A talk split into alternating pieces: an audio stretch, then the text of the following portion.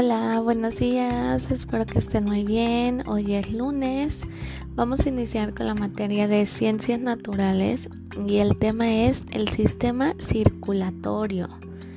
El sistema circulatorio está formado por la sangre, los vasos sanguíneos y su órgano más importante es el corazón. El corazón bombea sangre día y noche, la cual circula por todo el cuerpo por medio de vasos sanguíneos llamados arterias y venas. La sangre sale del corazón y circula por las arterias para oxigenar y nutrir el cuerpo.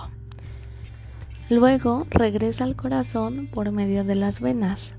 La sangre lleva el oxígeno y los nutrimentos a las células y recoge los desechos de nuestro cuerpo. Ese es el sistema circulatorio.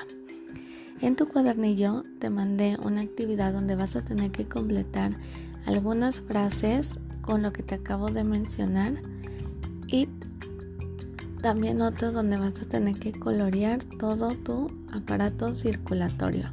Al terminar recuerda que debes de mandarlo para yo revisarlo. Cualquier duda que tengas me puedes decir y con gusto te apoyo. Que tengas un bonito día, te mando un fuerte abrazo, cuídate mucho y nos vemos la próxima clase. Adiós.